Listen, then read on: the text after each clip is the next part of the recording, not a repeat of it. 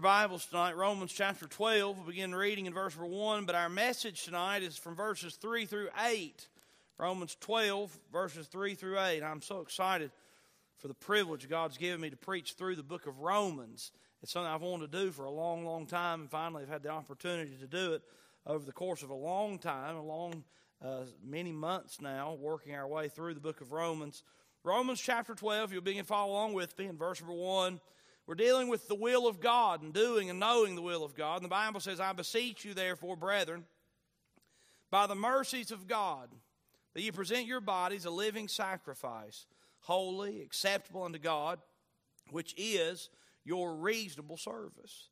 And be not conformed to this world, but be ye transformed by the renewing of your mind, that ye may prove what is that good and acceptable and perfect will of God. For I say, through the grace given unto me, to every man is among you, not to think of himself more highly than he ought to think, but to think soberly, according as God hath dealt to every man the measure of faith. For as we have many members in one body, and all members have not the same office, so we, being many, are one body in Christ, and everyone members one of another having then gifts differing according to the grace that is given to us, whether prophecy, let us prophesy according to the portion of faith, or ministry, let us wait on our ministry, or he that teacheth on teaching, or he that exhorteth on ex- exhortation, he that giveth, let him do it with simplicity, he that ruleth with diligence, he that showeth mercy with cheerfulness. And we come to this passage of Scripture, and we're dealing with something very important. We're dealing with the fact that we are the church, one body. But as one body, we have many members, and the one body with many members works together to do God's perfect will. And this is a illustration that the apostle Paul uses in other places in the scripture. The book of 1 Corinthians is one of those examples. I believe there's a passage in the book of Ephesians that deals with the body of Christ. And I love this illustration because it perfectly puts into perspective how we are. We work together, each member doing and using the graces that God has bestowed on us individually to work together to carry out the work that only a body could do. And we come to this passage of Scripture, and I want to preach this message. Here's the title Use your brain. We are one body. Use your brain. We are one body. And I'll just tell you something. I know for a fact that the devil loves to stir contention among the church and among the body of Christ and in between members of this body. It's just how it works. And our church is not exempt from that. No church is exempt from it. And we need to be reminded that we are one body doing one work, and we all have play a vital, important role. Use your brain. We're one body. Use your brain. We're one body. And the Lord wants to teach us a few things. There's four points to this message. The first point is this number one, think. That's where I got the idea of use your brain. Think. Let me show you what the Bible says here in verse number three.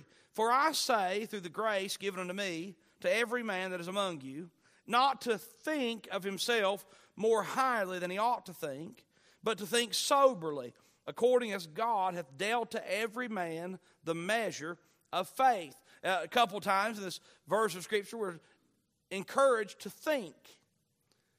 And the context is the context. That we have God's will in verses 1 and 2. We're seeking to know and do God's will. And when we know and do God's will, we understand that we are one part of the body. And as the body works together in sequence, then we're able to accomplish what God has given the church to do.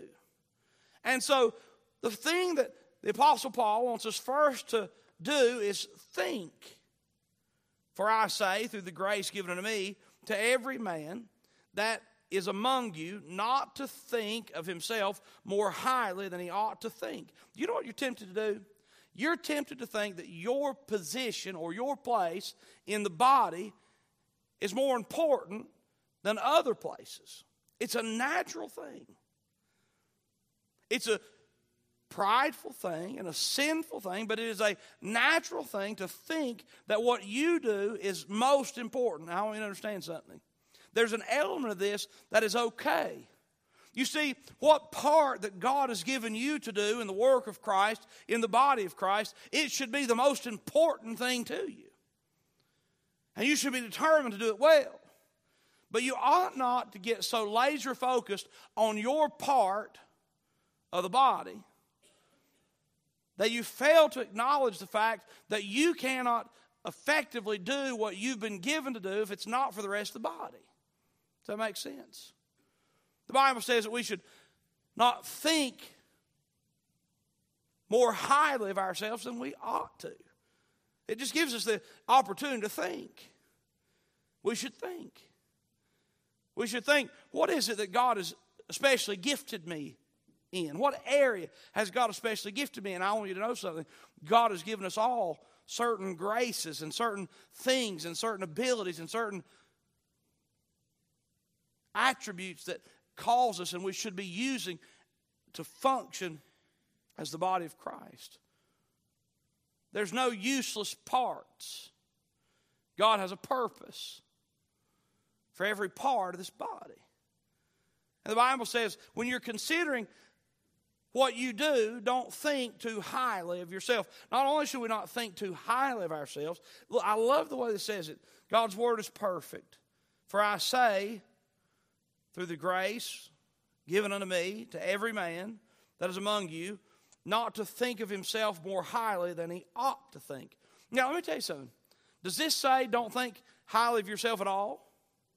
Does this, say, does this mean don't regard the gift that God's given you? Don't be some beat down somebody that doesn't isn't willing to do anything? No, the Bible doesn't say don't think highly of yourself. The Bible says don't think high, too highly of yourself. Don't think higher of yourself than you ought to. I want you to understand something. There are some folks who are so proud that they exalt their gifts to a place of great esteem. And they think they're the God's gift to the universe. And that's proud. And that's pride. And it's wrong. The Bible would say that they think more highly of themselves than they ought to.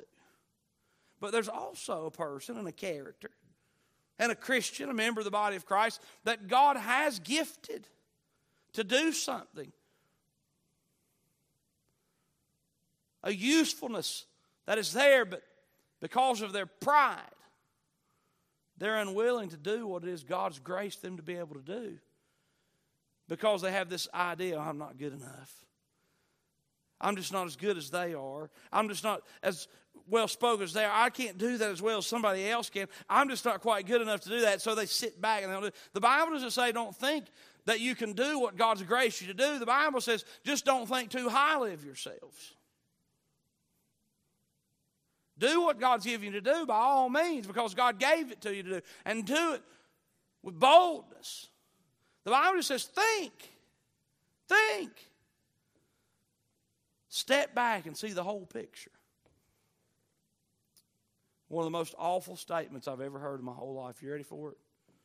It is so prejudiced when it comes to the body. Someone said it this week to one of my children. I was so offended. They looked at Hudson and said, You have good hand eye coordination. What's to be offended? I really wasn't offended, but I want you to hear this. I want you to hear this. When someone says hand eye coordination, you understand, right? What we're talking about. It's a, it's a common statement hand eye coordination, and it gives great praise to the eye, and it gives great praise to the hand. But if this were a church illustration, someone says, Wow, y'all got great eyes and great hands around here. And I'll just tell you something the elbows would be like, What are we, sharp liver? And the wrist would be like, Huh, you try to see him throw and catch that ball without my help. And the shoulder says, Yeah, right. I'm the anchor for it all. And the brain says, You guys don't have a lick of sense.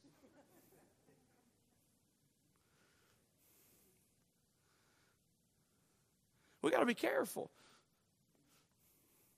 I'm not saying you shouldn't use that statement. Use it all you want.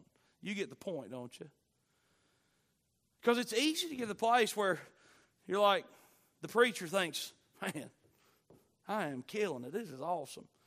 You guys could not make it without me. but that's not true. That's not true. I'll tell you. I know for a fact that I couldn't have the privilege to stand in this pulpit and preach God's word. I couldn't have the privilege to send the gospel out over the radio in other countries. I couldn't have the opportunity to be, have a television program tonight and preach the word if it weren't for the body of Christ. I know that a lot of the times the hand gets the credit or the eye gets the credit. But I know, and I know very plainly and very clearly that there are elbows and wrists and brains and pockets and knees and feet that are all putting it all together so that we can do what God's given us to do. And I shouldn't think highly of too highly of myself, and you shouldn't think too highly of yourself. And we should get to the place where we have this idea where we think. We think, hallelujah, I get to be a part of what God's doing. And whatever part it is, we need to be thinking. We need to be thinking. The Bible says, don't think too highly of yourself. Don't think too highly. Don't think too poorly. The Bible gives some, some clarity in verse number three. But to think soberly. I love that word. Think soberly. What's that mean? That means you're not drunk with pride but you're thinking things through. It just makes sense. Look, I'll just tell you. It's hard to preach when the nursery workers don't show up. And it's hard to preach when the electric bill doesn't get paid. And it's hard to preach if nobody comes to listen. And that's one example that can be multiplied a million times because there are so many parts to this body. And I praise God for it. And I sit back and I think soberly. I think, thank you, God, that I get to play a spot and a small part in this body. Lord, use us for your will, use us for your glory. Lord, help us to identify what you've called us to do and to do it with the right spirit and to function with unction as the body of Christ. We're to think. We're not to think too highly. We're not to think too poorly. We're to think soberly. Look, it continues to say in verse number three think, think soberly. Think soberly. And then it says this according as God hath dealt to every man the measure of faith. According as God hath dealt to every man the measure of faith. What does that mean?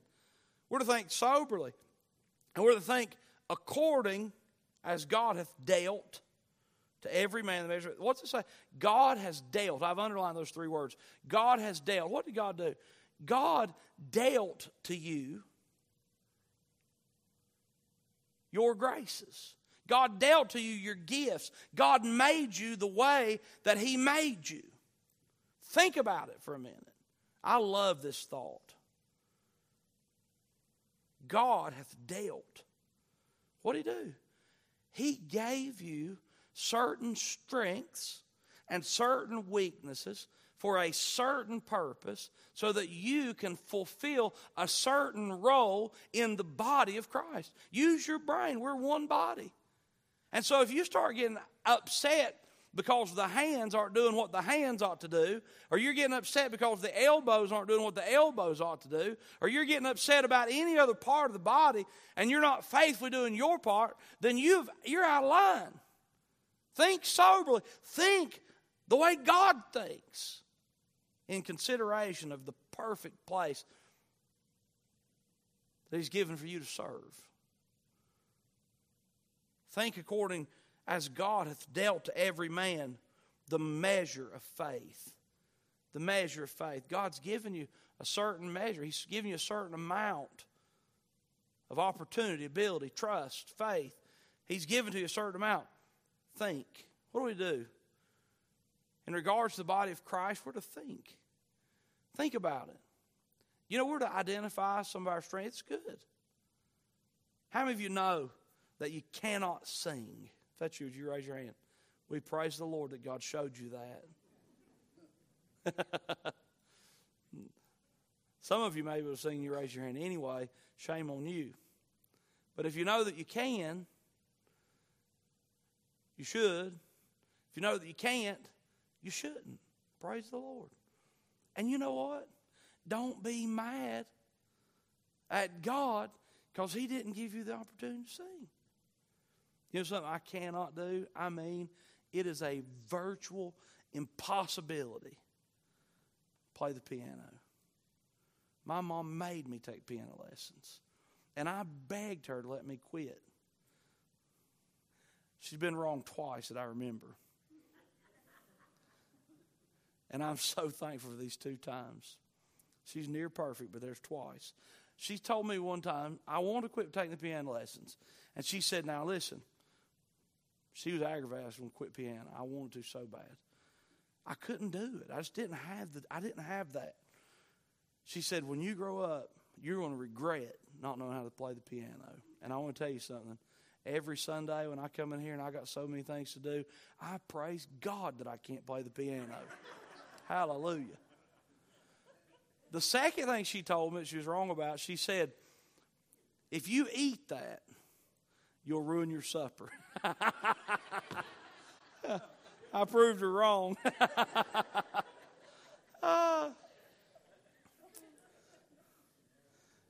I want you to know something. Ruth plays the piano beautifully. Megan plays the piano beautifully. There's other folks that play the piano beautifully. Oh, in this room, it's wonderful. Melissa plays the piano beautifully. Others do. And you know what? I don't spend my days mad because they can, I can't. I don't. I'm not going to be jealous of their gift. That's what God gave them. And I'm just going to praise the Lord that God gave them the ability to do that. I'll just tell you something. I am the worst organizer on the planet. You look at my truck and it'll prove it. I'm terrible. And I want to be organized.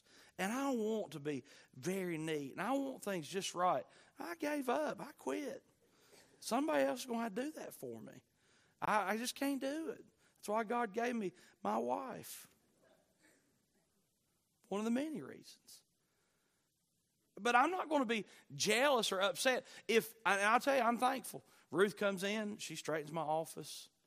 Dana comes in, she straightens my office. When Hodges was here, drove him crazy because I work in piles. That's just how I work. I'm most efficient that way. And it drove Hodges crazy. You know how neat he was. It drove him nuts. And Hodges would come in, straighten my desk up. And you know what? I don't walk in there and say, I'm like, praise the Lord. There's some people that have that gift and they're helping me out. That's good. I don't get offended and think to myself, they think I'm a pig. I don't care if they think I'm a pig. God gave them that ability, and I'm thankful for it. And so I just sit back and I think soberly about it. I'm like, praise the Lord.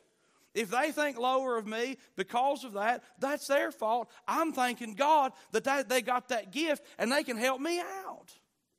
You understand? But what's the devil want us to do? The devil wants us to be mad because there's certain people that get more attention than us. The devil wants us to be upset because there's certain people who seem to have more prestigious offices. It's terrible. I remember my first office. When the first day that I got my first office in the ministry was at Temple Baptist Church, and I thought, man, that's pretty cool to have an office. I'd been working outside. I'd, I'd run equipment and build stuff and fix stuff and uh, mow grass and weed eat. I have a PhD in weed eater and toilet, both. And I remember, man, it would be cool to have an office. I remember thinking when I was in college, saying, man, it would be cool to have an office. Wouldn't that be awesome? Something else I really want. I thought, man, it would be great to have a set of keys to this place. And I found out soon if you got a set of keys, man, you get abused. and I remember I went and sat down in my office. I was like, man, this is great. I'm in my office, very first office ever. You know what I did? I sat down. I found out something about me. If I sit down very long, my eyes start doing this. I had to get up and go outside. And I'm thankful for an office because it's important. It's something you got to have. But I don't think that an office is something that gives you prestige or gives you authority over somebody else. I have to have an office. That's just how it works. And the church has to have a pastor because anything without leadership is going to fall and fail. But I'm not proud that I'm the pastor. I'm just thankful that God has given me the opportunity to be the pastor, and I'm thankful that I can be part of the body. And I'm praying that God will give other people the understanding and cause them to sit back and think soberly. Hallelujah, I get to be part of this body. I'm just excited I get to be part of this body. And I know I can't do it on my own. I don't want to do it on my own. I can't accomplish anything on my own. We function together. What happens when the hand becomes exclusive? Acts, hand, body. The hand's dead. It's useless. And I'll just tell you something. If you get on your high horse thinking, boy, I'm a big hand around this church, and you separate yourself from the body, you know what you've done? You've rendered yourself ineffectively. And all God wants us to do is use your brain. We're one body. Think. Think soberly. Think in consideration of how God has blessed you. Think. Number two, we are one body with many members. This is going to seem a little repetitive, but I want you to see what the Bible says. It's very plain. Verse before the Bible says, For as we have many members in one body, and all members have not the same office. What does it say? We have many members in one body. I like that. How many becomes one. Many becomes one. It's sweet. Many becomes one. Many members. Look, you can't be hung up because you're just one of many. That's pride. You need to rejoice that you're one of many. Praise God that you're one of many because many members produce one body. And all the members have not the same office. They're not the same, they're different. I like the, what the Bible says verse 6 having then gifts differing. You see that word differing? Different. Not the same. Different. Not the same. Different. You know what we like? We like things that are the same as us, don't we? We like the same. And so, what we're tempted to do, if something's different than us, we're tempted to look down our self righteous noses and cast judgment on the different. The Bible reminds us that each part of the body is different. We're not the same. We don't have the same office. We're differing. So different's good. So if you're tempted to be, because you're different, to have the wrong attitude about somebody that's different than you, stop that. It's natural. If you think, oh, I'd like to be more like them, don't do that. It's natural. We are one body with many members. That's how God made us. One body, many members. It takes the whole body to do the work. The members make up the body. Number one, think. Number two, one body, many members. Number three, different gifts equal different graces. I know this sounds a little bit odd, but I want you to think about it with me. Different gifts equal different graces. Look what the Bible says in verse 6. Having then gifts differing according to the grace that is given to us. Now, this give tells something very special about who you are. The Bible says that we have gifts that are differing, and our different gifts, our unique personalities, our differing gifts have been given to us. You see that? They're given to us. And they're given to us according to grace. God graces us with differing gifts. Do you see that? Your special uniqueness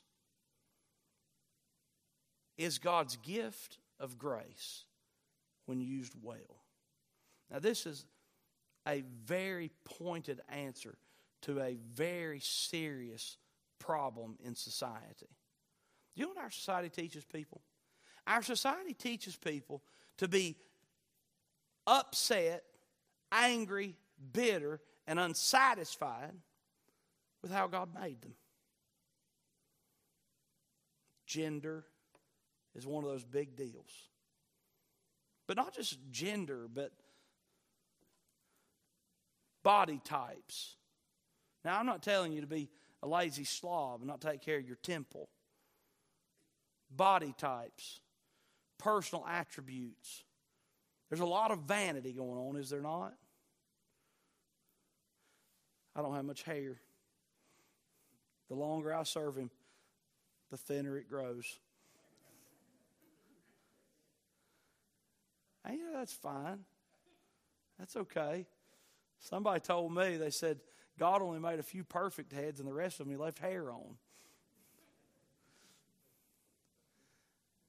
But we laugh and it's fun. It is funny to me. It don't bother me at all. I couldn't care less. But we laugh and it's funny. But the truth is, there are people who get really upset over physical traits and physical characteristics. But you know what we need to learn?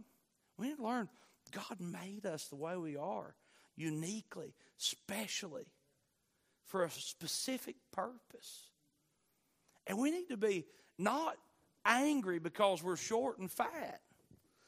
We need to be satisfied because we know that we are God's special person.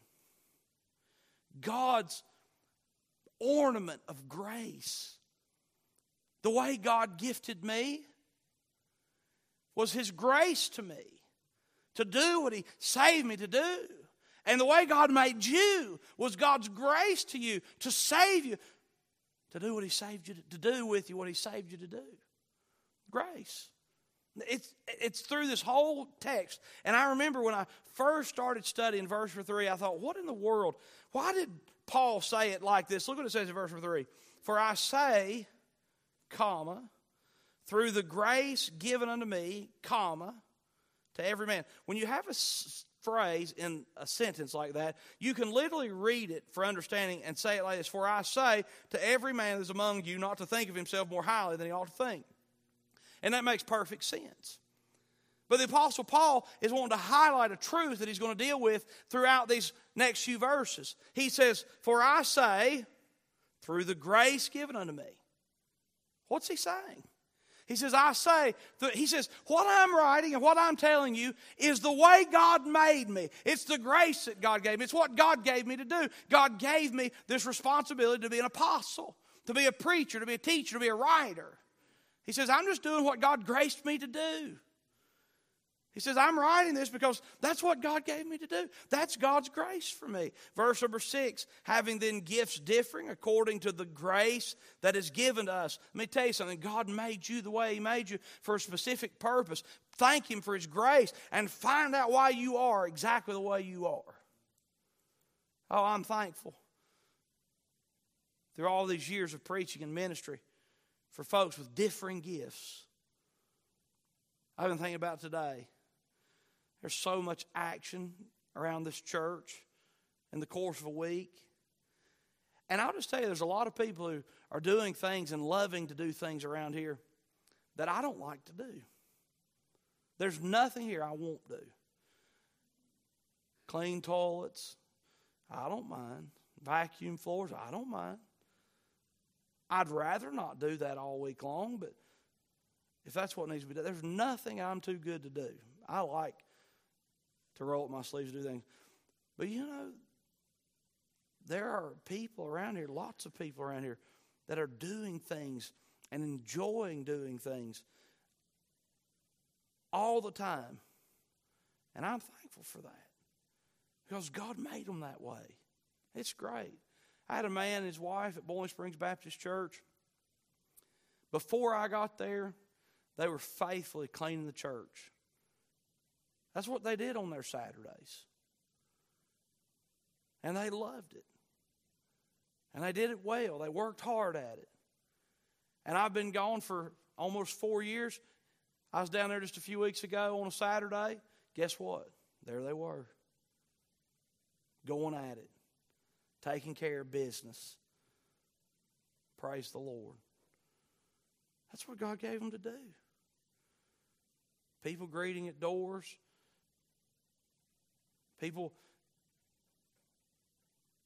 locking doors, unlocking doors, turning on lights, turning off lights, teaching Sunday school classes, singing in the choir. Hallelujah. It's great. People making phone calls and sending cards that nobody on the planet ever even knows about. But doing what God has given to do. I want you to know something. That is God's grace. It is your privilege that God has blessed you and given you an interest in doing something to serve Him. You see, we have different gifts which equal different graces. The Bible says in verse 6 having then gifts differing according to the grace that is given to us, whether prophecy, let us prophesy. Now, this is not a passage on specific gifts. Now, the gift of prophecy was speaking forth anything that God had spoken. But this is not a message on the specific gifts. Whether prophecy, let us prophesy. If, if your gift is prophecy, prophesy according to the portion of faith. Prophesy according to how God's blessed you, how God's graced you. Whatever you do, whatever God's given you to do, do it. If it's prophesying, prophesy. If it's ministering, verse 7, or ministry, I want you to see this phrase. This is perfect. Of course it is. The Word of God. Or ministry, let us wait on our ministering. Now, I think this is so awesome. The ministry of ministry. You know what that is? That's the people who like to keep things clean. That's the people who are serving. Those are the people, the ministers, the ministers, the folks who are, are keeping things in order, keeping things tidy, making sure things are right, making sure things are taken care of. I love ministers. It's great. But I'll tell you something. You know what ministers have a tendency to do? I'm not talking about preacher ministers, the actual minister that does the they they they're ministering, they're working, they're getting things done. You know what the minister has a ten, tendency to do? Ministers by their nature are impatient. If things get a little out of whack, things get a little out of line, things aren't going the way they want them to go, things uh, people aren't doing what they think they ought to do when they ought to do them. How, how many of you know any ministers? do you know what the minister tends to do? The minister tends to get impatient, and if you're not careful, the minister, in its in his or her impatience, will move from ministering to doing something that they shouldn't be doing through the years, I've had to tell a few people, now look, if you're going to do my job, there's no sense in me doing it. We both don't need to do it.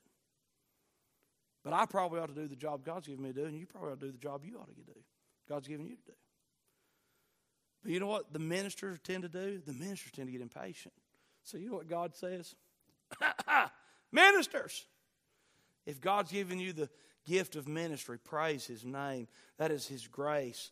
But he says, if God's called you to minister, look what it says. The verse number, there it is, number, what number? Seven. Or ministry, let us wait on our ministering. You see that? Wait on your ministering. Stay in your lane. It's okay. Stay in your lane. It's okay. Take a deep breath. If God's giving you the grace to minister, Minister, but wait on your opportunity to minister and stay in your lane. Or ministry, let us wait on our ministering. Or he that teacheth on teaching. Sometimes the teachers want to get impatient. And he says, You teachers, teach. It's good. Now, this doesn't mean that you have one gift exclusively. Don't think that. But the bottom line is we have different gifts and different graces and we're to wait and we're to do and we're to appreciate the graces that God gave us and the graces that God gave everybody else. Is that understood? Finally, number four, use your brain. We're one body. Number four, here's what God wants us to know. Whatever you do, wherever you serve, serve well. Look how this comes to a conclusion. This section comes to a conclusion. The Bible says in verse number 8, it continues with this line of reasoning for verse number 7. Verse number 7 goes, Or ministry, let us wait on our ministering. Or he that teacheth on teaching. Or he that exhorteth on exhortation. He that giveth, here's the, next, here's the change. He that giveth, let him do it with simplicity. A lot of people, I've studied that word, that phrase, simplicity, with simplicity. A lot of people say it's generous. Uh, I think it probably, simplicity, giving with simplicity, is just doing it correctly. Have you ever seen somebody give something correctly? You probably didn't see it. Have you ever seen somebody give something incorrectly? you probably saw that one. So the Bible says if you're a giver, if God's blessed you to be a giver, and God does that with people, if God's blessed you to be a giver, give well, give correctly, do it right. He that giveth, let him do it with simplicity. He that ruleth, if you're a leader, if you're a natural leader, lead, rule with diligence. If you're a leader, do it well. He that showeth mercy. If that's how God's graced you, do it with cheerfulness. What does he want? What's he wants us to know? Is, it, is the emphasis on the giving, the ruling, the mercy? Not necessarily. The emphasis is on doing what God's given you to do and doing it well. Let me tell you something. You know what makes an awesome church? What makes an awesome church is when the body is functioning well. How does the body function well? I'll tell you. The body functions well when, with the right spirit, the hand is giving it all it's got. The body's functioning well when the elbow is giving it all it's got. The body's functioning well when the shoulder is giving it all it's got. The body's functioning well when the eyes are staying in focus and doing it well. The body is doing its, its best when the mind, the brain, is giving it all it's got. And if somebody says, wow, y'all really have some great hand eye coordination, you know what it, the body says? The body says, we're getting her done, boys.